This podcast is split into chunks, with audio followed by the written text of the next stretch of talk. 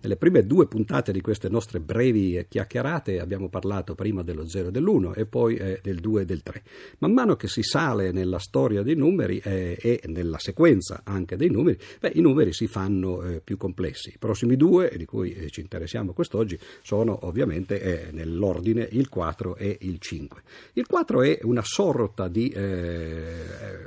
eh, eh, precisazione, diciamo così, di allargamento del 3, così come il 3 era in fondo un allargamento del 2, abbiamo detto per esempio che il 2, due, due gambe del tavolo non sono stabili, con 3 il tavolino sta in piedi, però ovviamente sta in piedi ma è, è un equilibrio eh, che è, ha soltanto quello che serve per mantenere in equilibrio, infatti se noi guardiamo sotto il tavolo eh, ci accorgiamo che in genere i tavoli hanno 4 gambe, anche nella teologia che eh, ieri parlavamo eh, accennavamo accennando ad essa appunto è, è nel caso del cristianesimo trinitaria, anche nella teologia a volte si è cercato di allargare questa trinità introducendo una quaternità. Jung ha scritto ad esempio un intero libro per spiegare come mai il simbolo della trinità è incompleto in qualche modo e gli manca qualche cosa. In realtà gli mancano più eh, di una cosa, gli manca da una parte il fatto che eh, ci sia il femminile nella trinità del Padre, del Figlio e dello Spirito Santo, tutto è maschile, manca la donna.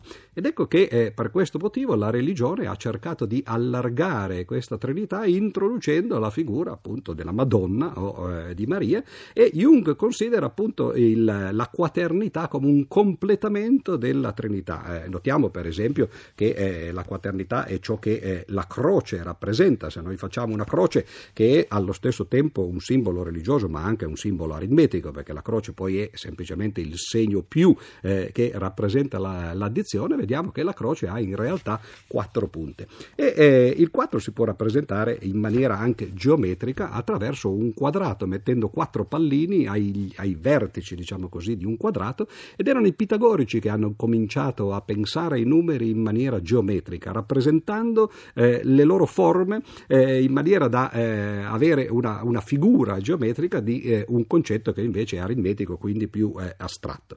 E una volta che uno ha capito che si possono fare figure come per esempio il, il, il, quadrato, oggi i numeri come il 4 si chiamano appunto numeri quadrati e dal punto di vista aritmetico sono quei numeri che si ottengono come prodotto di due numeri, 2 per 2 fa eh, appunto 4. Ma i pitagorici non si fermavano soltanto ai numeri quadrati che sono gli unici di cui oggi si parla in genere nelle scuole e, e in aritmetica. Per esempio consideravano anche dei numeri pentagonali, il cui esempio primordiale e ovviamente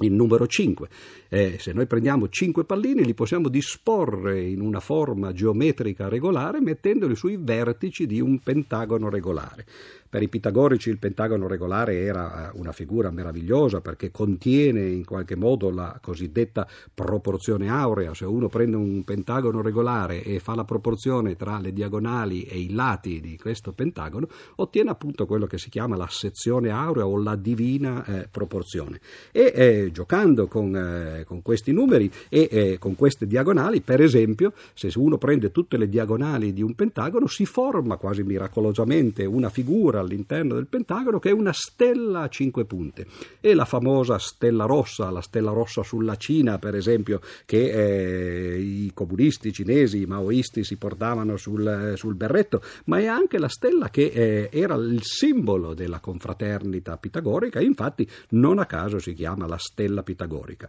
Questa compenetrazione fra la stella da una parte e il pentagono da cui essa deriva, il numero 5, e poi qualche cosa che ha eh, attirato l'attenzione di moltissimi artisti, ad esempio c'è un famoso quadro che si chiama La figura 5 di un artista che si chiama Demuth, che poi è stato ripreso in tanti modi eh, dal, dall'arte moderna e, eh, e, questo fa vedere come d'altra parte i numeri non siano isolati eh, all'interno eh, della matematica o perlomeno della filosofia e delle religioni, ma addirittura riescono ad arrivare fino eh, all'arte. Con oggi eh, abbiamo finito col 4 e col 5, ma eh, naturalmente i numeri sono tanti, quindi continueremo per infinite puntate e domani eh, parleremo del 6 e del 7.